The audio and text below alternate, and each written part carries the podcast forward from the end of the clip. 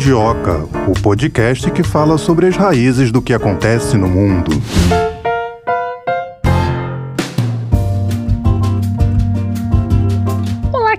Ouvinte, seja muito bem-vindo ao Mundioca, mais um episódio começando. Vamos te acompanhar nessa próxima hora aí, debatendo mais um tema de relevância internacional, indo na raiz desse assunto. Junto comigo, Tayana de Oliveira, quem vai comandar aqui o Mundioca, como sempre, ao meu lado. Melina Sade, tudo bem contigo? Tudo bem, muito animada para a gente falar sobre a reforma do Conselho de Segurança das Nações Unidas, um tema muito importante. É, hoje nós vamos falar sobre a reforma do Conselho de Segurança da ONU. O Brasil esteve aí na presidência rotativa do Conselho de Segurança, essa presidência rotativa que dura um mês. E vamos debater também o que representou isso para o Brasil, né? O que, que foi discutido durante esse mês em que o Brasil ocupou essa posição. É a décima primeira vez que isso acontece. A gente vai saber com os nossos especialistas se esse mês que o Brasil ocupou aí a presidência do Conselho de Segurança da ONU, o que, que ele representou se isso vai continuar reverberando para nossa política externa. Em 2004, Brasil, Alemanha, Índia e Japão formalizaram a criação do chamado G4, um grupo que defende a expansão do Conselho de Segurança da ONU nas categorias de membros permanentes e não permanentes, com maior participação dos países em desenvolvimento em ambas com vistas a melhor refletir a atual realidade geopolítica. O Brasil, que é membro fundador das Nações Unidas, tem desempenhado um importante papel papel dentro desse processo de luta pela reforma do Conselho de Segurança, almejando aí para si, né, uma posição de destaque. Ao mesmo tempo, ao G4 há também a movimentação de outros países com a mesma pretensão a assentos no Conselho da Liga das Nações. A gente vai falar também, Thay, por que se discute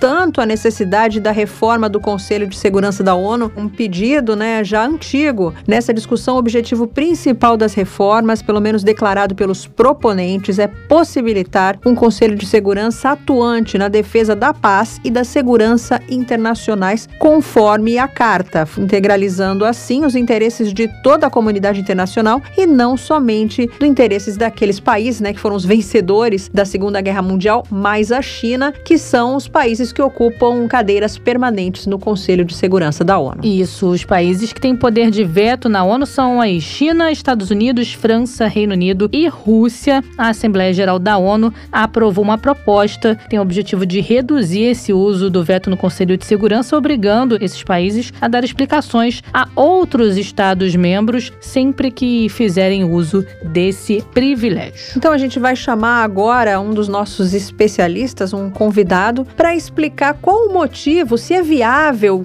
a reforma no Conselho de Segurança da ONU e todo o debate em torno dessa questão. A gente fala agora com o Carlo Cauti, professor de Relações Internacionais do IBMEC e editor da revista Exame. Seja muito bem-vindo, mais um coleguinha nosso aqui dando entrevista para o Mundioca. Tudo bem, professor? Olá, olá, boa tarde, obrigado pelo convite. Começar te perguntando por que, que alguns países entendem que é urgente a reforma no Conselho de Segurança da ONU? Ah, porque simplesmente eles não são representados como eles gostariam. Né? O Conselho de Segurança da ONU não foi uma invenção divina né, que veio do Espírito Santo para a Terra para definir os equilíbrios uh, de poder, mas simplesmente é o fruto dos equilíbrios de força que saíram da Segunda Guerra Mundial. Quem ganhou a Segunda Guerra Mundial foram os americanos, os britânicos, os soviéticos, e eles trouxeram juntos os franceses e os chineses, que de fato acabaram é, sendo, acabaram entre os vencedores, mesmo sendo de fato derrotados pelo conflito. Né? Lembramos que a França assinou o armistício em 40 e o Japão tinha ocupado a China, mesmo durante os ataques atômicos americanos. A China ainda estava sob ocupação é, japonesa, mas os americanos, os soviéticos e os britânicos trouxeram eles, esses outros dois países juntos. Então criaram esse conselho junto com outros países que eram rotativos, né, cada dois anos mudavam, os países com assentos não permanentes, enquanto eles se mantiveram assentos permanentes e o direito de veto nas decisões do Conselho. Então, é, de fato, o Conselho de Segurança é, representa equilíbrios de força hoje mudaram, obviamente mudaram, porque o Reino Unido de 1945 é muito diferente do Reino Unido de 2022, para fazer um exemplo, mas pela França também, enquanto outros países se tornaram muito mais relevantes do que no passado, só basta pensar a Índia, por exemplo, que em 1945 sequer existia como país, era uma colônia britânica, ou o próprio Brasil, é, que por final tinha tido a promessa de ter um assento permanente também no Conselho da ONU e acabou não tendo esse direito. Pedi para o senhor falar sobre o posicionamento da África do Sul, que reclama não só do Conselho de Segurança, né, mas da ONU em geral, dizendo que a ONU não atende a demanda de todos. Não, então, a África do Sul é, se, quando assim, se candidatou, se posicionou como país também que gostaria de ter um assento permanente no Conselho de Segurança. Na África tem vários países, a Nigéria é um deles, a própria, o próprio Egito, a Etiópia, que também tem essa ambição de ter aquilo que define um assento africano no Conselho de Segurança, né, um assento permanente para a África. Isso, obviamente, é muito complicado, porque se nem no próprio continente tem uma ideia unívoca de quem deve representar toda a região, que está no próprio Conselho, quem vai ter que decidir isso. Agora, o problema da África do Sul, assim de como todo o país africano, é que eles contestam, em geral, o sistema valorial na base da qual é construída a ONU, um exemplo, acima de todos, é a Corte Penal Internacional. Corte Penal Internacional, que tem sede em Haia, na Holanda, é uma corte que é, condena criminais de guerra, políticos que atuaram, por exemplo, uh, com, através de genocídio, limpezas étnicas, etc. Eh, e, por sinal, a maioria dos condenados até hoje são cidadãos africanos, são políticos africanos. Então, existe uma certa contestação, não somente por parte da África do Sul, mas por parte de muitos países africanos, de todo o sistema valorial da ONU, de todo o sistema valorial de direitos humanos em geral, que são considerados não direitos universais, e sim direitos ocidentais, aquilo que eles chamam de neocolonialismo, porque eles não reconhecem esses valores como valores também do continente africano, por exemplo. Então, esse é apenas uma das questões né, apresentadas por países africanos, além de, por exemplo, questões de, eh, relativas à ordem econômica, entre outras. Mas, de fato, hoje, o problema fundamental eh, entre os países africanos, e a África do Sul tenta representá-los, e as Nações Unidas, é a Corte Penal Internacional, tanto que alguns deles saíram até né, da, do tratado é, que institui a Corte Penal Internacional e que os coloca debaixo de sua jurisdição. Agora, falar um pouco sobre o Brasil, que ocupa né, a presidência do Conselho né, de Segurança da ONU, essa é a décima primeira vez que isso acontece. O que, que significa isso para o Brasil? Ah, é, a presidência do Conselho de Segurança é rotativa e é por um mês. Né? Uh, um mês ao longo de um ano uh, e, uh, vamos assim, dois meses em dois anos, que são o tempo de permanência de um país como no assento não permanente do Conselho de Segurança. Então, o Brasil, que foi reeleito, né, mais uma vez no Conselho de Segurança, vai exercer esse papel agora em julho e também em 2023, no final de 2023. o que acontece? para o Brasil, é uma fonte de prestígio, porque o Brasil há muito tempo não era eleito um membro não permanente do Conselho de Segurança. Passamos, por exemplo, basicamente toda a presidência da então presidente Dilma Rousseff e do presidente Temer sem ser eleitos no Conselho de Segurança. Isso demonstrava até uma certa desconfiança por parte do resto do mundo em relação ao posicionamento diplomático do Brasil como um todo, ou também da capacidade do Brasil de resolver problemas complexos que atingem a humanidade. Lembrando que o Conselho de Segurança é o lugar onde se tende a resolver, se, propõe de resolver os problemas é, mais graves da humanidade, problemas de segurança internacional. Então, é, o Brasil volta a ser considerado, nesse momento, com essa capacidade do executivo, é, um país, uma referência da internacional um país que tem a capacidade de enfrentar os problemas, de contribuir a resolvê-los, né, em resolvê-los, é, e também de atuar nas várias crises que hoje o mundo é, enfrenta, iniciando pela crise ucraniana, mas também várias crises na África, por exemplo, é, acima de todos, a questão da Líbia, que ainda é um país que vive uma guerra civil, que aparentemente parece infinita, que esse ano já faz 11 anos que está em duração, é, a Síria também é uma guerra civil que também parece não ter fim, começou também em 2011, mas também crises é, no, é, na Ásia e em outras regiões. Então, o Brasil vai ter com certeza um papel importante a desempenhar bastante intenso nesse mês como presidente, nesse biênio como membro não permanente do Conselho. O senhor acha que ter ocupado esse lugar, nem que seja só por um mês, vai continuar reverberando para o Brasil internacionalmente? Pode ser uma arejada para uma política externa brasileira que andou tendo umas atitudes atitudes meio hostis. O senhor acha nisso? Então, eu acho que a nossa percepção na política externa brasileira é muito enviesada como a, a nossa mídia a representa e não pelo quanto o resto do mundo percebe o Brasil. É, porque se a gente considera é, que o Brasil é universalmente considerado um parceiro de vários blocos econômicos, até políticos, eu acho que a política externa brasileira conseguiu manter um certo posicionamento uh, tradicional, seja na equidistância, seja também na defesa dos interesses nacionais. Faço um exemplo. Começamos o atual executivo anunciando, aliás, o um acordo de livre comércio com a União Europeia. Prosseguimos mantendo boas relações com os Estados Unidos durante a presidência Trump, mas também agora durante a presidência Biden, que convidou o atual mandatário do, do Brasil, o presidente brasileiro, para os eventos internacionais que os Estados Unidos sediaram, por exemplo, a Cúpula das Américas, e também, ao mesmo tempo, mantivemos um bom relacionamento com a, com a China, com a Rússia, com a Índia, com a África do Sul. O Brasil, por exemplo, é um país que não aplica sanções contra a Rússia, mantém um bom relacionamento com a China, porque tem interesses econômicos com ambos os países. Isso não tira o fato que o Brasil condenou a invasão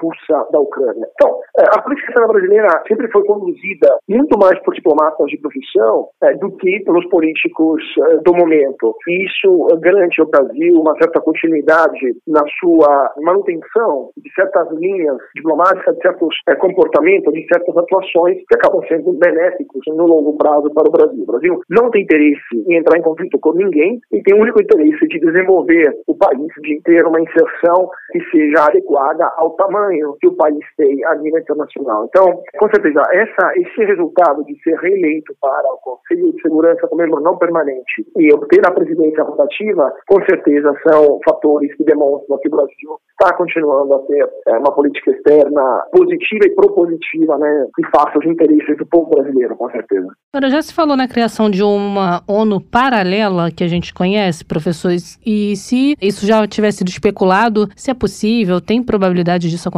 Acho muito difícil a criação de uma ONU paralela ou de uma organização universal como as Nações Unidas é, que seja diferente da ONU. Mas, pela simples razão, existem já organizações regionais excludentes, ou seja, que reúnem somente alguns países do mundo, e tirando a União Europeia, é, que é a organização mais integrada do mundo, que mesmo assim tem seus problemas, todas as outras organizações regionais basicamente inexistem no ponto de vista da relevância internacional. A União Africana não consegue sequer resolver os problemas próprios do continente africano. Na Ásia não há uma organização regional única, há somente o ASEAN, do Sudeste da Ásia, que é uma organização meramente econômica. A própria organização econômica da América do Sul, Mercosul, não consegue juntar interesses diferentes de quatro membros, né, Brasil, Argentina, Uruguai, Paraguai, os argentinos que vira e aumentam impostos alfandegários. Então, quer dizer, não existem alternativas viáveis às Nações Unidas. Até porque as Nações Unidas são um lugar onde se discute, se conversa, se fala, são um fórum de diálogo e se tende a ter um mínimo comum denominador de valores e de, de interesses, né, de manutenção, especialmente da paz e da segurança internacional. É,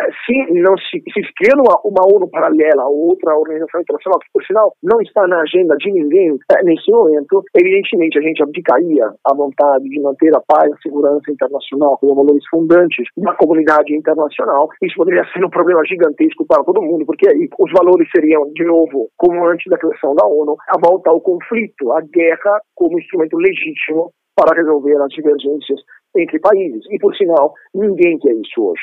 Professor, o Conselho de Segurança da ONU já foi acusado de servir para outras questões que não manter a paz. Já foi acusado de ser uma cúpula de negócios. Por que essa fama? Não, mas essas acusações, é, francamente, são mais polêmicas do que verídicas, são mais, falam mais do que as paz em relação ao que as recebe. É, o Conselho de Segurança da ONU não é uma cúpula de negócios, nem nunca foi, inclusive porque até 1989 era lugar onde se confrontavam dois blocos mundiais, o bloco comunista comunista e o bloco capitalista. Então, tudo eles podiam fazer, menos que negócios. É óbvio que o dever com seu segurança é manter a paz e a segurança internacional e tentar dirimir questões entre países, né, hostilidades entre países. E também o interesse ainda superior dos maiores, maiores potências do Conselho de Segurança, ou seja, até o final da Guerra Fria, Estados Unidos e União Soviética, e agora, cada vez mais, Estados Unidos e China, é tentar manter um mínimo de ordem a nível internacional. Isso pode significar também que os interesses dos países menores às vezes sejam sacrificados em nome do interesse maior, como por exemplo que algumas atuações,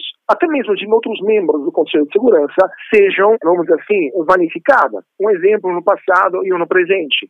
Um exemplo do passado é a questão da intervenção de Reino Unido e uh, França em 1956 no canal de Suez, quando, junto com Israel, intervieram para uh, à nacionalização do canal por parte do então líder egípcio Gamal Abdel Nasser, e os americanos e os soviéticos simplesmente falaram muito claramente para Londres e para Paris para retirar as tropas, para Tel Aviv, né, para retirar as tropas, porque não era esse o jeito de se comportar a nível internacional. Mas também, mais recentemente, a gente viu também atuações de países menores, onde o Conselho de Segurança simplesmente, especialmente países africanos, mas também países asiáticos, onde o Conselho de Segurança simplesmente impôs o cessar-fogo, na Bósnia, por exemplo, também para falar da Europa, né, impôs algumas atuações. Então, o Conselho de Segurança não se comporta como nenhum balcão de negócios, muito pelo contrário, tende a impor, né, tende a garantir, a preservar, no limite do possível, a paz e a segurança internacional, porque de fato esses são os bens públicos internacionais, vamos dizer assim, os interesses públicos internacionais mais importantes, porque sem a paz, sem a segurança internacional, o mundo vira o caos e considerando que temos armas nucleares suficientes para destruir o mundo dezenas de vezes, não é aceitável um mundo instável nesse momento histórico. Agora, professor, a gente tem aí a China como parte do BRICS e também do Conselho de Segurança da ONU. Como que fica o posicionamento da China tendo tantas questões aí com a Índia? Será que a China apoiaria a entrada da Índia no Conselho de Segurança, por exemplo? Olha, seja no caso da Índia, seja em todos os outros casos de países candidatos a ter um assento permanente no Conselho de Segurança, nenhum deles tem apoio dos vizinhos. Nenhum deles. O Brasil não tem apoio da Argentina, por exemplo. O Japão também, ou a Índia, não tem apoio da China, mas não tem apoio da Coreia do Sul também, ou não tem apoio de outras potências, ou de Paquistão, por exemplo. A própria Alemanha, que também é um país que tem essa habilidade de ter um assento permanente no Conselho, não tem o apoio nem da França, muito menos da Itália, por exemplo, ou da Rússia, quiçá. Então, nenhum país candidato, ou a própria África do Sul, a gente estava falando antes, não tem apoio de nenhum país africano, basicamente. Então, nenhum país que tenha a vontade de ser membro permanente do Conselho de Segurança tem apoio de seus vizinhos, o que já deixa as chances disso acontecer próximas de zero. Considerando que é óbvio que para você fazer uma mudança, uma inserção de novos países com membros permanentes, é necessário o voto unânime, ou seja, de todos os países membros do Conselho, inclusive dos cinco países que têm direito de veto, é natural que a gente considere que isso nunca vai acontecer, porque esses cinco países não querem, não, não têm a mínima intenção de dividir o seu poder com outros países eventuais membros permanentes do Conselho. Então, por isso que essa possível mudança do Conselho é algo que não acontecerá, pelo menos não na próxima geração, porque temos vizinhos que são hostis a essa ideia e temos incumbentes, temos países que já são membros permanentes que também são ainda mais hostis a essa possibilidade. A única opção que isso ocorra é uma grande mudança nível internacional, até traumática, por exemplo, aquilo que aconteceu com a antiga Liga das Nações, com a Segunda Guerra Mundial, que basicamente arquive o capítulo da ONU e cria uma nova organização com novas bases, aí sim repetindo as dinâmicas de potência daquele momento. Mas isso provavelmente significaria uma guerra nuclear a nível internacional, então provavelmente não vale muito a pena pensar nessa hipótese. Professor Carlos, queria que o senhor comentasse a atuação do Conselho de Segurança da ONU quanto ao conflito na Ucrânia. Bom, a ONU está fazendo, no limite do possível, aquilo que pode. O Conselho de Segurança, obviamente, é limitado em sua atuação, porque a Rússia é um país que tem o direito de veto é, em cima das resoluções do Conselho, pelo menos aquelas não procedurais. E a Rússia está utilizando o seu direito de veto em todas as ocasiões que isso pode, pode ocorrer. Tanto que as únicas condenações que as Nações Unidas fizeram da intervenção russa na Ucrânia, da invasão russa na Ucrânia, foram através da Assembleia Geral, e não do Conselho de Segurança. O Conselho de Segurança está demonstrando, de fato, a sua impotência em atuar contra alguns membros né, de seu, contra os membros permanentes né, do Conselho. Então, de fato, fato, isso demonstra mais uma vez que a estrutura internacional, nesse momento, de fato, permite uma certa impunidade dos membros permanentes do Conselho de Segurança, que de fato podem atuar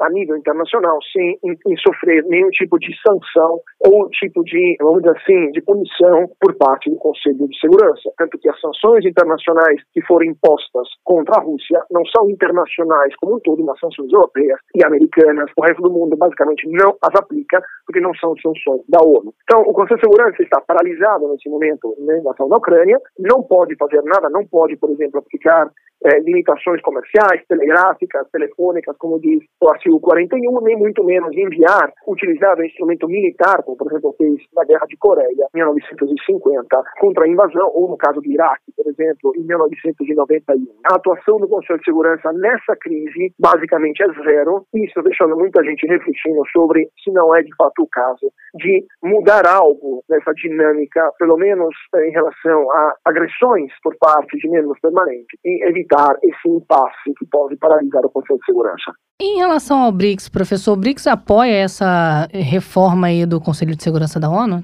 Mas, de novo, o BRICS é dividido. O BRICS por si só, como sigla, é algo artificial. Cinco países que sequer têm um mínimo, uma base mínima cultural comum é, ou interesses comuns, e é, dois deles têm assento permanente no Conselho, três deles não têm assento permanente, gostariam de ter e não terão, pelo menos é, rapidamente. Então, de fato, o Brasil, é, o BRICS é, não, não, não apita nem palpita, vamos dizer assim, no caso da, da mudança da reforma no Conselho de Segurança, porque os interesses internos ao próprio grupo desses países são muito divergentes. Em geral, o BRICS é uma invenção é, criada no começo dos anos 2000 por um banqueiro americano, somente para dar uma ideia de mercados emergentes, mas do ponto de vista geopolítico, a, a aderência desse grupo a posições comuns é basicamente zero, é, porque cada um deles tem interesses tão divergentes muitas vezes conflituosos um com o outro. É só pensar que a China e a Índia tiveram confrontos militares há poucos meses atrás é, na fronteira do Himalaia, então é óbvio que é, eles muito menos conseguiriam ter posições comuns em situações tão delicadas como a reforma do Conselho de Segurança da ONU. Para encerrar, professor, o senhor acredita que essa discussão da reforma do Conselho de Segurança da ONU vai levar a algum lugar? Não, por enquanto não vai levar para nenhum lugar, não, tem, não existem as condições, não existe a possibilidade. O Brasil, obviamente, pode continuar levando adiante essa demanda até para que o mundo não esqueça essa questão, mas, de novo, para mudar a ONU, para mudar mudar a estrutura das Nações Unidas, seria necessária uma tamanha mudança, uma tamanha modificação na estrutura do mundo, né, dos equilíbrios de poder do mundo, é que isso só seria possível, de fato, através de um conflito generalizado, que ninguém quer. Ninguém pode, minimamente, com mínimo de sanidade mental, pensar que é, uma reforma das Nações Unidas valeria a pena caso né, isso seja necessite uma, um conflito tão devastador ou até mais devastador da Segunda Guerra Mundial. Então, por enquanto, isso não está é, no horizonte e provavelmente não continuará nos próximos 20, 30, 40 anos, quizá para sempre, é porque estamos entrando cada vez mais em uma nova Guerra Fria entre China e Estados Unidos e veremos de novo um impasse no Conselho de Segurança também entre posições chinesas e posições americanas que é, demonstrarão como é, nenhum dos dois lados vai querer mudanças, muito menos dois juntos, na atual é, conformação de poderes. Então, de novo, eu acho muito complicado que essa geração e a próxima consigam assistir alguma mudança importante da estrutura hoje do Conselho de Segurança da ONU. E essa é uma boa ou uma má notícia? Mas depende. Depende do que a gente considera. Se a gente considera que temos países candidatos como a África do Sul, que caso tenham assento permanente, é, como se comportariam? Ou temos países como, por exemplo, se o Conselho de Segurança quisesse condenar a agressão de um país africano contra outro país africano, por exemplo, do permanente de um país africano. Um exemplo último, do Sudão contra o Sudão do Sul, né? Contra as populações cristãs no Sudão do Sul. A África do Sul, caso seja membro permanente, vai colocar o veto ou vai apoiar a atuação da ONU em defesa de minorias agredidas? Ou no caso, por exemplo, vamos supor, da Índia, se o Myanmar, sabemos, eh, atua até limpeza étnica contra minorias rohingyas, né, minorias muçulmanas, a Índia colocaria o veto, a Índia, eventual membro permanente do Conselho, colocaria o veto contra uma intervenção da ONU em defesa dessas minorias ou atuaria a favor das minorias? Minorias. Eu tenho minhas fortes dúvidas que a Índia atuaria em favor de minorias muçulmanas.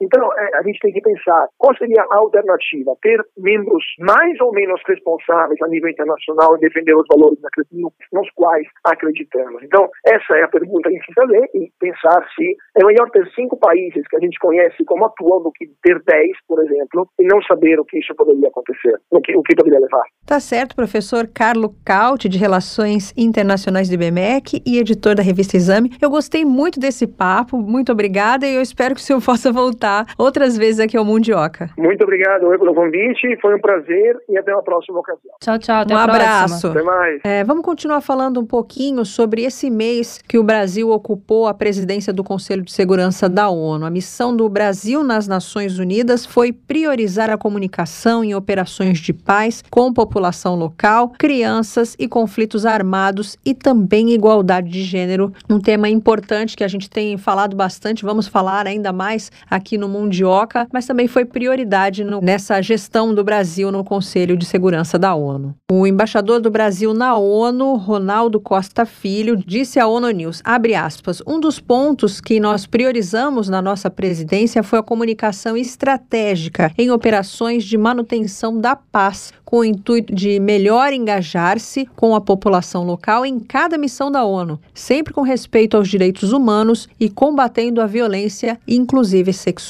E é claro que mais uma vez aí o conflito na Ucrânia foi assunto também discutindo essa situação que tem reunido os membros do Conselho de Segurança com frequência, justamente para debater os desdobramentos desse conflito. Em abril, o representante brasileiro na ONU avaliou o órgão como inoperante, nas palavras dele, para alcançar soluções negociadas e acabar com a violência. Naquela época, Costa Filho adicionou que o Brasil sente, nas palavras dele, angústia e frustração pela situação, especialmente pelo sofrimento humano. Pois é, ele disse que sente angústia pelo sofrimento humano, né? Um representante do governo brasileiro, mas a gente viu que o presidente Zelensky criticou a neutralidade do Brasil no conflito com a Ucrânia. Ainda falando sobre o representante brasileiro na ONU, ele também disse que uma das funções mais delicadas da presidência, a qual eles dariam mais atenção, é cuidar do delicado equilíbrio entre a transparência e a eficiência. Por um lado, ele disse que é necessário prestar contas para o público em geral e para os países não representados no Conselho. Por outro lado, a discrição muitas vezes é necessária para viabilizar um diálogo franco voltado à busca de soluções e não a relações públicas. E a gente chama agora o nosso segundo convidado para continuar falando sobre a reforma do Conselho de Segurança da ONU. A gente convida agora o professor Mário Schettino Valente, professor de Relações Internacionais do IBMEC de Minas, para conversar com a gente sobre o Conselho de Segurança da ONU. Professor, seja muito bem-vindo aqui ao Mundioca, tudo bem? Tudo bem, eu que agradeço o convite. Professor, o que, que significou essa passagem do Brasil pelo Conselho Conselho de Segurança da ONU pela 11ª vez? O Brasil é um dos países que, por mais vezes, integrou o Conselho de Segurança da ONU. E isso vem dentro de uma estratégia, pelo menos nos últimos 20, 25 anos, de consolidar uma posição que coloque o Brasil como uma liderança na política internacional e um dos candidatos a uma cadeira permanente no Conselho de Segurança da ONU. Mais para frente a gente pode até conversar sobre em quais bases essa cadeira permanente, essa reforma do Conselho de Segurança da ONU. E, portanto, a atuação do Brasil vem nesse sentido, né, de se engajar, manter esse engajamento dentro do Conselho de Segurança da ONU, que era algo que o Brasil havia se afastado nos últimos 11 anos, desde ali o início da década de 2010, o Brasil tinha se afastado das atividades do Conselho de Segurança da ONU dentro de uma negociação junto com países da América Latina para promover uma rotação entre esses países e depois ele retorna exatamente para retomar esse pleito, essa demanda por uma reforma no Conselho de Segurança da ONU e um assento, de certa forma, mais permanente para o Brasil nesse conselho, que é o principal conselho da ONU sobre segurança. A gente tem outros conselhos que vão tratar de outros temas, como de direitos humanos, o econômico e social, a Assembleia Geral da ONU também lida com questões de segurança, mas o Conselho de Segurança da ONU talvez seja o conselho mais importante em termos de política internacional a debater as questões de segurança, dadas suas diversas prerrogativas, né, de estabelecer sanções econômicas, de estabelecer intervenções, etc. Tudo que é os assuntos mais importantes de política internacional, de alguma forma, são canalizados no Conselho de Segurança da ONU. Essa presença, então, é muito importante para os países, principalmente aqueles que têm alguma ambição né, de exercer liderança regional e, mundial, de estarem presentes no conselho. E houve algo que impactou durante esse período que o Brasil esteve aí na presidência temporária? Bom, a gente teve a questão da guerra na Ucrânia, né? É, apesar da presidência não necessariamente pegar todo esse momento de tensão da guerra da Ucrânia, mas a gente teve essas evoluções no conflito da Ucrânia e, portanto, isso acaba trazendo ali alguma demanda para a presidência conseguir conciliar as diversas divergências. É interessante notar que, dentro do contexto da guerra da Ucrânia, a gente teve o acionamento da Resolução Unidos pela Paz, né, que foi criada pela primeira vez lá na década de 1950, uma tentativa de burlar né, exatamente o poder de veto dos países no Conselho de Segurança da ONU. Naquele contexto, era um contexto né, de que a União Soviética boicotava as reuniões do Conselho de Segurança da ONU, tentando pressionar pela entrada da China comunista, né, o que hoje é a China mesmo, que representa o Estado chinês no Conselho de Segurança da ONU, e estava dentro do contexto da guerra da Coreia o que a gente observa, e aí o que tem hoje, né, o dado também, né, esse bloqueio, retomando, né, sobre a resolução do Unidos pela Paz, né, United for Peace, resolução feita na década de 50, foi retomada no início desse ano, exatamente diante do bloqueio do Conselho de Segurança do exercício do veto pela Rússia para que as questões relacionadas à guerra na Ucrânia não fossem debatidas no Conselho de Segurança. Isso acabou sendo trazido para a Assembleia Geral. Professor, é muito importante para um país ter poder de veto no Conselho de Segurança da ONU? É importante, né? A grande pergunta que a gente também precisa fazer é se é importante terem vários países com poder de veto, né? Acho que a, as divergências vão ser muito mais em termos normativos, né? Do que, que a gente espera como mundo ou como mundo como ele é, como a gente enxerga o mundo, do que propriamente de funcionamento. Qual que é a razão? Vamos primeiro falar um pouco da razão do poder de veto no Conselho de Segurança da ONU. Né? Ele surge no contexto do pós-Segunda Guerra, né? A estrutura da ONU do Conselho de Segurança da ONU vai ser debatido no final da Segunda Guerra Mundial e vem exatamente para garantir que as principais potências mundiais tivessem seus interesses preservados. Então, o poder de veto vem para que as grandes potências pudessem evitar que temas que fossem de seu interesse de direto ou indireto, fosse debatido coletivamente. Daí a gente tem a organização ali dos principais países envolvidos no conflito da Segunda Guerra Mundial, Estados Unidos, Reino Unido, França, União Soviética. E aí a China entra um pouco nesse debate, apesar de hoje né, a gente percebe essa importância da China na política internacional, mas no contexto da década de 40 a gente tinha a China num processo de guerra civil desde a década de 20. E, de certa forma, a China entra no Conselho de Segurança como uma forma de contrapor a influência soviética no leste da Ásia, principalmente. E o que a gente observa é esse desenho para tentar preservar o debate multilateral, ao mesmo tempo em que preserva, tenta equilibrar o debate multilateral com os interesses das grandes potências. Por que, que eu disse que é uma questão normativa? Né? Que a gente hoje, a gente passou por um processo de pacificação da política internacional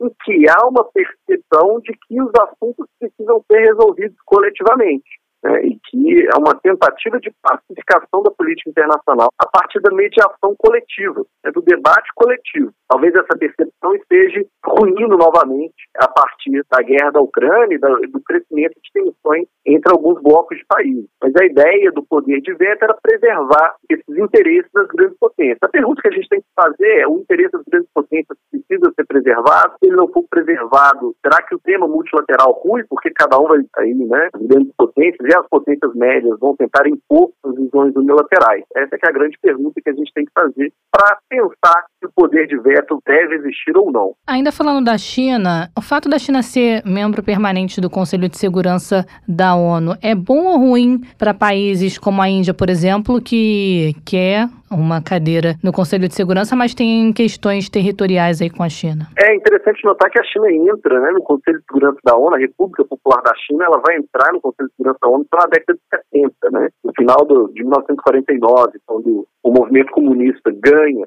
na China continental, até a década de 70, quem representava a China era o que a gente chama hoje de Taiwan, né? É, ou Taipei, que era para onde os nacionalistas fugiram dentro do conflito da, da guerra civil da China. E o que a gente vai ter, então, é a China exercendo né, esse contrapeso no leste da Ásia durante esse período em relação à Rússia, mas em alguns momentos também de muito alinhamento com a União Soviética, mas em alguns momentos de muito alinhamento também, como a gente percebe hoje, né, no contexto pós-guerra fria, como que há alguns momentos de tensão e outros momentos de alinhamento com a Rússia. Sobre a questão com a Índia, né, a gente tem um grande debate sobre a reforma do Conselho de Segurança da ONU, é porque ele não reflete mais essa distribuição de poder mundial, dentre eles a Índia, né, um país que se torna independente em 1948, portanto depois da organização da grande estrutura da ONU e do Conselho de Segurança da ONU, não participa participa né, de forma intensa do debate sobre a reforma de, da década de 60, não tinha essa percepção da entrada da Índia como, como potência à época, e o que a gente vê hoje é a Índia como um dos principais países uh, da Ásia, principalmente não só do sul da Ásia, que é a região da, da Índia, mas da Ásia como um todo, em especial do Sudeste Asiático, muito próximo países do Sudeste da Ásia, que formam a ASEAN. Ainda que Índia e China tenham os conflitos ali na região da Caxemira, né, é, eles são de menor intensidade do que em outras porções, a China tem outras porções com outros países, a própria Índia, né? A questão compactão Índia é muito mais intenso. Mas o que a gente pode observar na região do leste da Ásia é que a Índia é usado como contrapeso em relação à China, né? Então, essa ponte que os países ocidentais fazem para ter uma presença mais intensa na região. A gente pode observar mais recentemente, a gente pode falar do, do Quad, que é essa reunião entre Estados Unidos, Reino Unido Austrália e Índia, né, em que a gente teve recentemente a questão relacionada aos, aos submarinos nucleares. Então, a Índia é um ator central para países de fora da região projetarem poder ou contrabalancear a influência da China na região. Daí já a gente já tira a primeira tensão né, nessa reforma, uma eventual reforma do Conselho de Segurança da ONU, que a gente imagina que a China, a Índia deveria participar de alguma forma num caráter mais permanente, mas dá perspectivas de uma certa resistência chinesa quanto a essa participação. Bom que o senhor falou da reforma do Conselho, muito se fala a respeito disso. É viável discutir essa possível reforma? Bom, tem alguns projetos de reforma, né? Por que, que há um debate? Primeiro, vamos entender por que, que há um debate sobre a reforma do Conselho de Segurança da ONU. Quando a ONU foi fundada, depois da Segunda Guerra Mundial, né, em 1945, a gente tinha 51 países membros da ONU. Hoje são 193. A gente teve um processo de descolonização e independência de países de forma muito intensa na década de 50, 60, 70, principalmente na região da África e da Ásia, e depois a gente vai ter um processo de dissolução da União Soviética e de outros países né, que faziam parte do, do bloco soviético que construíram novos países no final, na transição da década de 80 para a década de 90, com o fim da União Soviética e da Guerra Fria. Então, se lá, em 1945, o Conselho de Segurança da ONU era integrado por 11 membros, isso representava 22% da composição da ONU, né? Hoje em dia, os 15 membros representam menos de 10%. Então, de certa forma, a gente tem uma representação desatualizada, pelo menos em termos proporcionais, se a gente comparar com 1945. O grande debate que tem sobre a reforma do Conselho de Segurança da ONU é em que caráter faria como seria essa alteração no Conselho de Segurança. Na década de 60, a gente teve uma expansão dos assentos não permanentes. Eram seis assentos não permanentes, foram para dez assentos não permanentes. A grande questão é que a gente tem algumas regiões que são excluídas da participação permanente, como a África e a América Latina.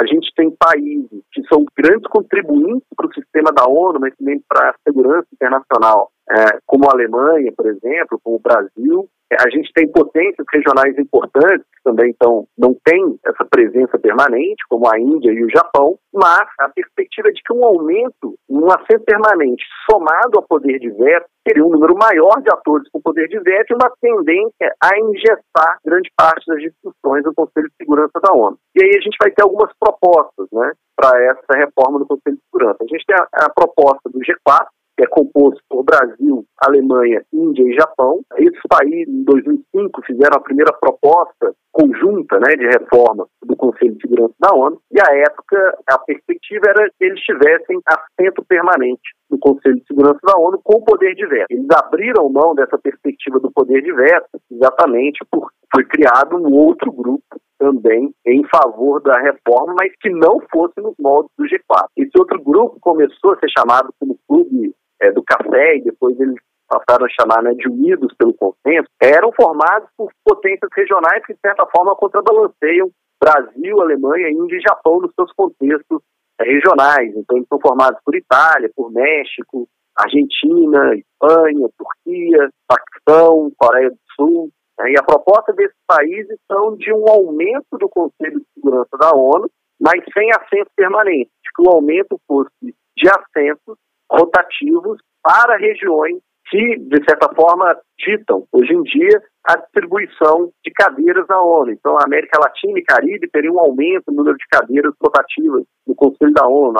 O grupo africano, a mesma coisa, o leste europeu, etc. Aumentar essa representação dentro do Conselho de Segurança da ONU através de cadeiras que fossem rotativas. O ex-secretário-geral, durante o seu mandato, ele também propôs um aumento, uma reforma do Conselho de Segurança da ONU, com algumas cadeiras e que não fosse um mandato de dois anos, como são atualmente, mas algumas cadeiras em que o mandato fosse de quatro anos e fosse possível reeleição. Dessa forma, os assentos semi-permanentes, já que eles não teriam poder de veto, né, numa tentativa de contemplar essas potências regionais e contribuem, de certa forma, para a estabilidade da política internacional, mas que não estão contempladas ainda com cadeiras permanentes no Conselho de Segurança da ONU. O senhor acredita que é possível mudar algo nesse momento? Nesse momento, a gente tem um crescimento de tensões né, na política internacional que parece qualquer tipo de reforma não deve ter uma entrada tão grande. Certamente eu não acredito que a expansão do poder de veto ocorra, seja nesse contexto que a gente vive,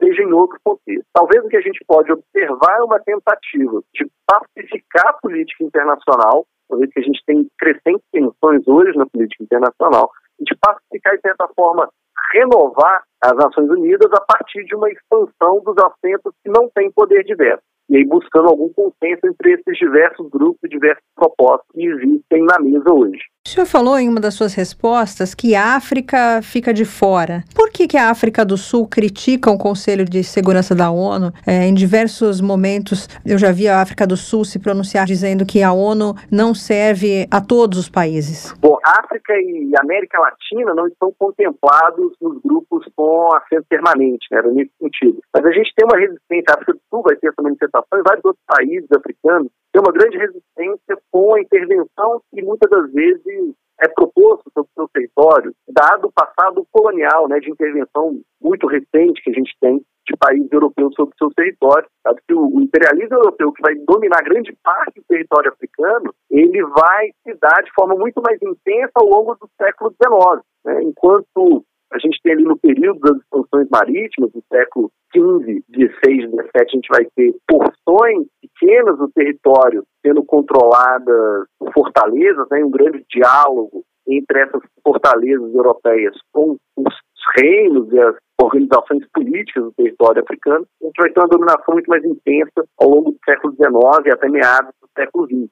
Então a gente tem esse histórico colonial muito frequente presente no debate político africano. Então esse é o primeiro ponto que gera muita resistência e por que a União Africana sempre tenta participar, coordenar as intervenções e é um ator muito importante nas intervenções humanitárias que acontecem no continente africano. O segundo ponto que a gente tem é que grande parte dos países no continente africano vão se tornar independentes ao longo da década de 50, 60 e 70 do século 20.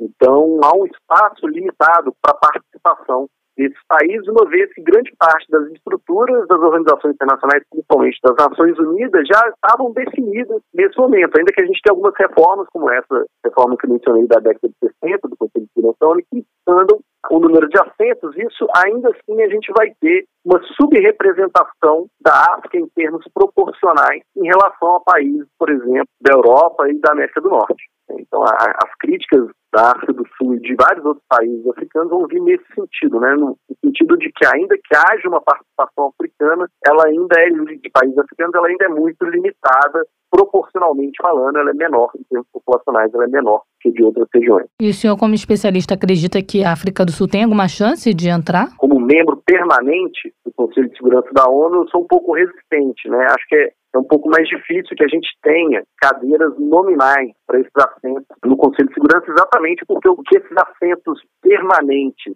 né, nominais para alguns países geram na dinâmica política, é que na dinâmica política, é que ele faça com que países que são potências secundárias no ambiente regional vão se articular politicamente para resistir a essa atribuição nominal de cadeiras. Então, dando um exemplo, né, assim como México, Argentina e Colômbia se articularam politicamente para evitar que o Brasil tenha um assento somente do Brasil no Conselho de Segurança da ONU, é bem possível que a gente observe no contexto africano alguns países se articulando para evitar que nominalmente a África do Sul tenha um assento permanente. Né? Por que, que a África do Sul mereceria um assento permanente, sendo que a Nigéria também é muito importante na sua sub-região na África, o Egito também é muito importante na sua sub-região, o Quênia também é um país importante no contexto africano. Então a gente vai ter esses países também, por que, que esses países ficariam de fora de uma representação? Eu acho que um caminho mais fácil para o consenso aqui é o aumento das cadeiras no Conselho de Segurança da ONU e essa disputa política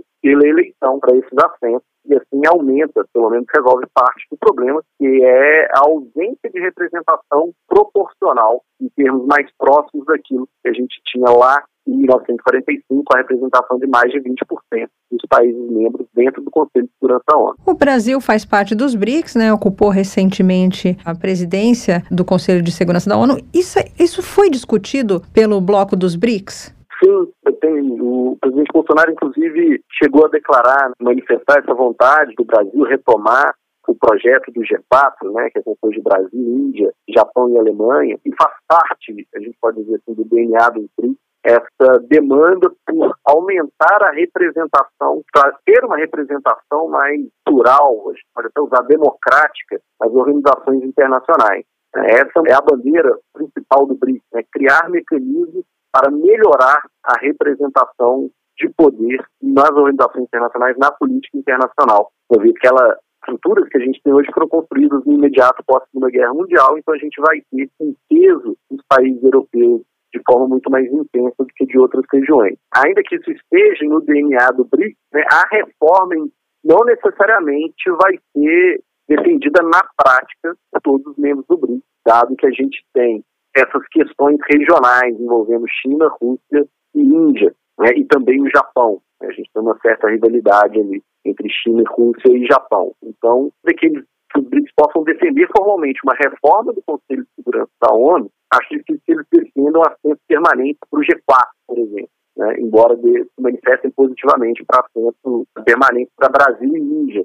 Né? Não sei se eles apoiariam a, a, proposta do G4 quando ela de fato fosse para a prática, porque isso implica também na diminuição de poder de Rússia China. Tá certo, professor Mário Schettino Valente, de Relações Internacionais do IBMEC. Eu e a Tayana queremos te agradecer por participar aqui do Mundioca e, quem sabe, estar com o senhor novamente em outros episódios. Eu que agradeço o convite e espero poder contribuir mais vezes. Um abraço. Um abraço, tchau, tchau. Um abraço, tchau, tchau. Vamos falar um pouquinho agora sobre sobre como é que os membros do Conselho de Segurança da ONU são eleitos. O Conselho de Segurança da ONU é composto por 15 membros, são cinco permanentes, aqueles países né, que a gente já listou, que foram os que venceram a Segunda Guerra Mundial, mais a China, e 10 não permanentes, que são eleitos para mandatos de dois anos pela Assembleia Geral. Segundo o artigo 23 da Carta das Nações Unidas, os membros permanentes do Conselho de Segurança são Estados Unidos, Rússia, França, Reino Unido e República Popular da China. Em 2019, os membros não permanentes do Conselho de Segurança, juntamente com o ano em que termina o seu mandato,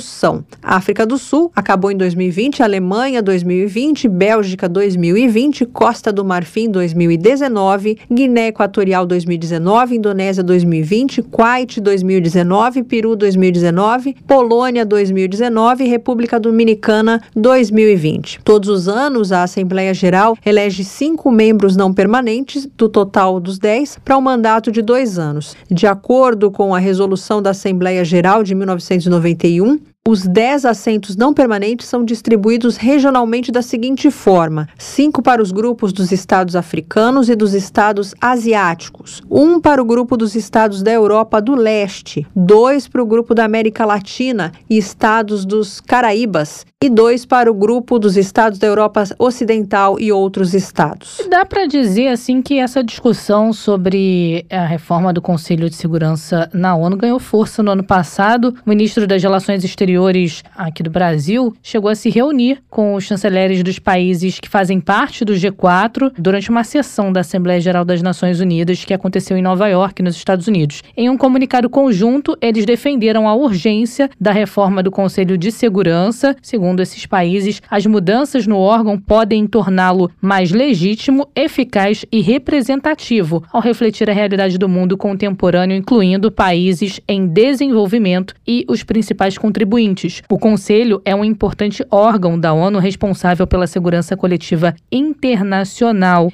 Em setembro do ano passado, chegou a ser publicada uma nota no portal oficial do Ministério das Relações Exteriores falando sobre a posição do Brasil nessa reforma do Conselho de Segurança da ONU. Alguns aspectos aí são defendidos por esses países. As cinco principais questões são as categorias para escolha desses membros, né? A questão do poder do veto, que os cinco membros permanentes têm, a representação regional, o alargamento do número de Estados-membros e a relação com a Assembleia Geral. Bom, e depois de toda essa discussão, a gente vai aguardar, né, isso tudo para ver se haverá uma reforma ou não no Conselho de Segurança da ONU. Ficaremos atentas a toda essa discussão que está sendo feita aí, né? E se houver alguma mudança, esperamos que haja, a gente traz aqui de volta no Mundioca. Agora então, hora do mundo bizarro. Partiu o mundo bizarro.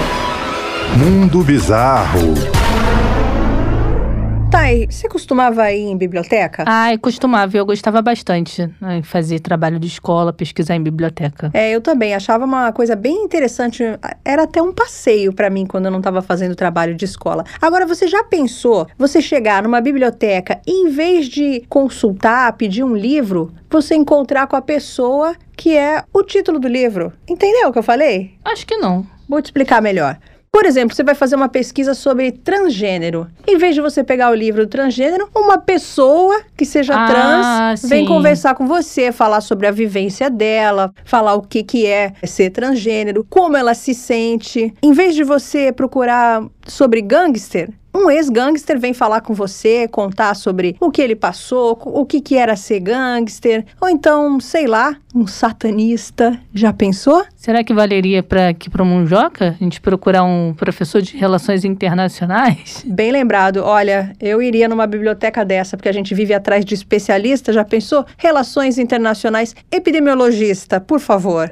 Envie um epidemiologista. Por favor, será que o senhor pode me acompanhar ali? Um Não. nutricionista, um Nutricionista. especialista em educação física. Pois é, aqui tem, ó, outros exemplos. Pai adotivo solteiro. Esses são alguns dos títulos das obras disponíveis na Biblioteca Humana, em que os volumes são pessoas feitas de carne e osso, em vez de papel e tinta. Os tomos, se chama tomos, na verdade, voluntários que enfrentaram preconceitos nas suas vidas por características marcantes. Os leitores podem, vou abrir umas aspas, né? Pegá-los emprestados para uma conversa de meia hora. Aí, meia hora já servia para um É, mundioca servia para Mundioca. na qual são incentivadas aquelas perguntas mais incômodas. Então eles já vão preparados, né, É. para saia justa. A peculiar biblioteca tem depósitos locais de livros em cerca de 80 países ao redor do mundo, onde são publicadas pessoas. A ideia foi testada pela primeira vez em um festival de música na Dinamarca. O fundador dirigiu a Biblioteca Humana como um hobby por muitos anos, testando e desenvolvendo o modelo na Noruega, em Portugal e na Hungria. Tomara que chegue no Brasil.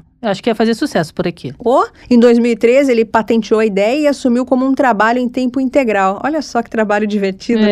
né? A partir daí, junto da sua equipe, começou a construir acervos de livros em diferentes países, usando as redes sociais e locais para encontrar voluntários que estivessem dispostos a contar sobre as suas próprias vidas. Você estaria disposta, a- se for, chegasse ali, jornalista? Não sei, acho que não. Eu ia falar isso agora. É o legal também essas pessoas se colocarem à disposição para falar, né, sobre coisas que podem causar um certo incômodo. Legal isso também. É, legal, mas eu acho que eu não gostaria também de ficar ali o dia inteiro para falar. Compartilhar a experiência, né? No ano passado, eles criaram um jardim de leitura na capital dinamarquesa, Copenhagen, onde bibliotecários ajudam leitores a encontrar os livros e há placas com os títulos disponíveis. O acervo varia depender dos voluntários presentes e vai de muçulmano, aposentado precoce e dei meu filho para adoção. Tem até alcoólatra sóbrio. Alcoólatra sobra bom, né? Deveria ser um alcoólatra em recuperação. Ela escolhe o rótulo que ela quiser, né? É, talvez para chamar atenção, justamente para atrair esses leitores à biblioteca. Você já pode ir como apresentadora de podcast. É, mas eu acho que ia perder para alcoólatra sóbrio é bem chamativo. Ah, várias. Isso aí, ó. Dei meu filho para adoção. é boa. aposentado precoce, eu tô aqui pensando, aposentado precoce. Quão precoce é, né? É,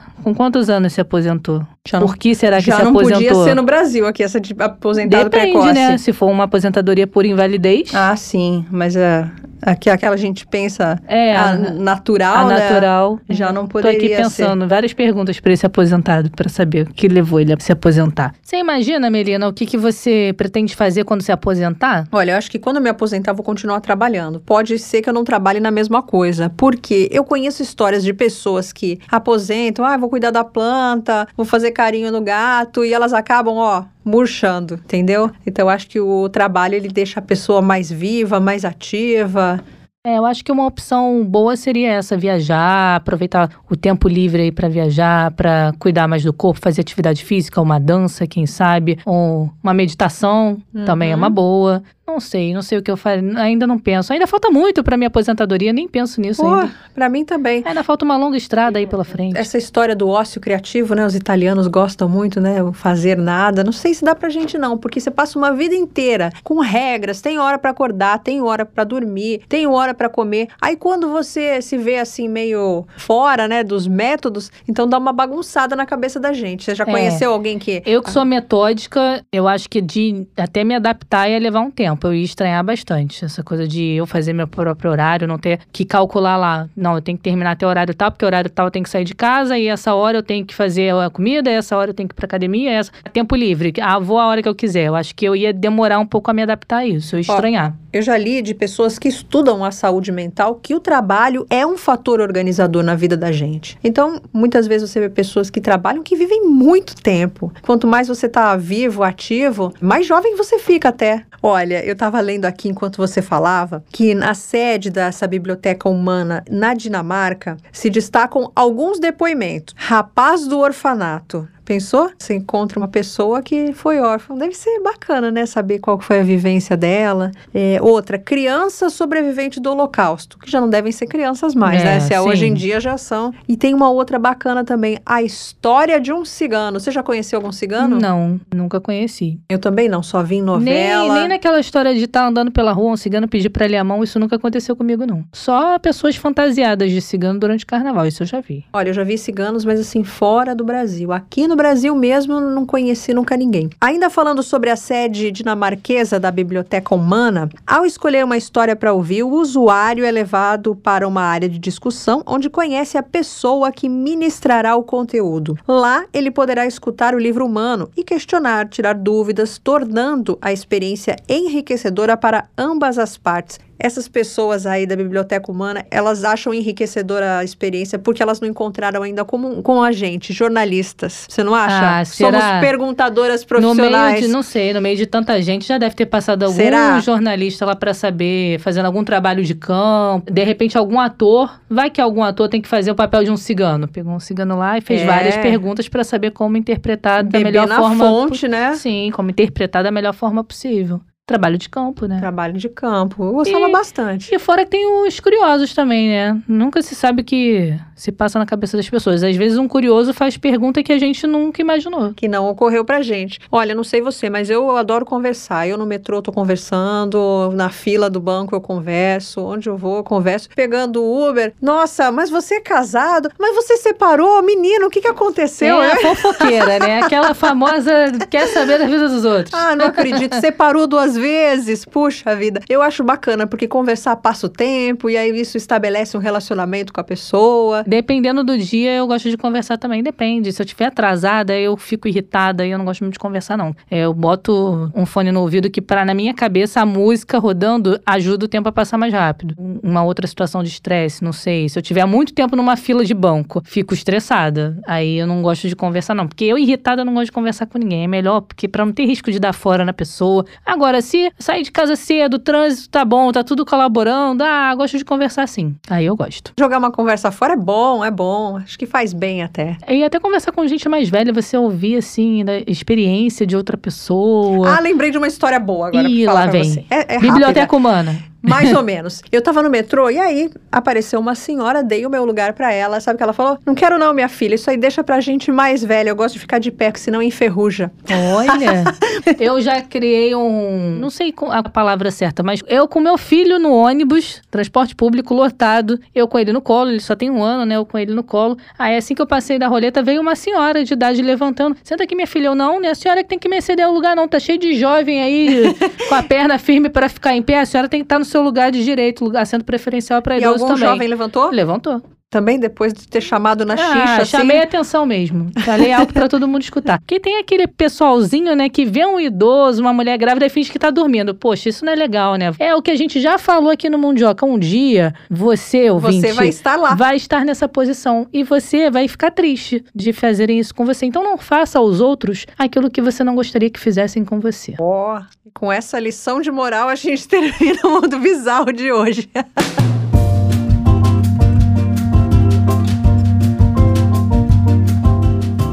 Chegando ao fim, hein? Tá acabando o episódio de hoje do Mundioca, mas você, querido ouvinte, além de poder maratonar os nossos episódios, se quiser até ouvir algum episódio novamente, você também pode interagir conosco, sabe onde? Lá no Twitter, arroba Mundioca com K. É possível você comentar lá nas nossas publicações, interagir com a gente. Se quiser retweetar alguma publicação também, fique à vontade, mas não esquece, é importante seguir a gente para poder receber notificação sempre no seu celular. Para acompanhar os nossos episódios e compartilhar com quem você quiser. Estamos disponíveis nas principais plataformas. Só escolher aí por qual canal você quer ouvir a gente e como você quer ouvir a gente, né? Já trouxemos relatos aqui de gente que escuta o Mundioca no trânsito, lavando enquanto louça, tá lavando a louça, arrumando que a é o casa. caso da nossa amiga Tayana. Enquanto tá arrumando a casa. Fazendo uma caminhada. Exato. Eu faço enquanto, muito isso. Enquanto tá na academia, lá ouvindo o Mundioca. Então, ouça onde você quiser, através da plataforma digital que você escolher aí para acompanhar a gente e siga nos acompanhando, porque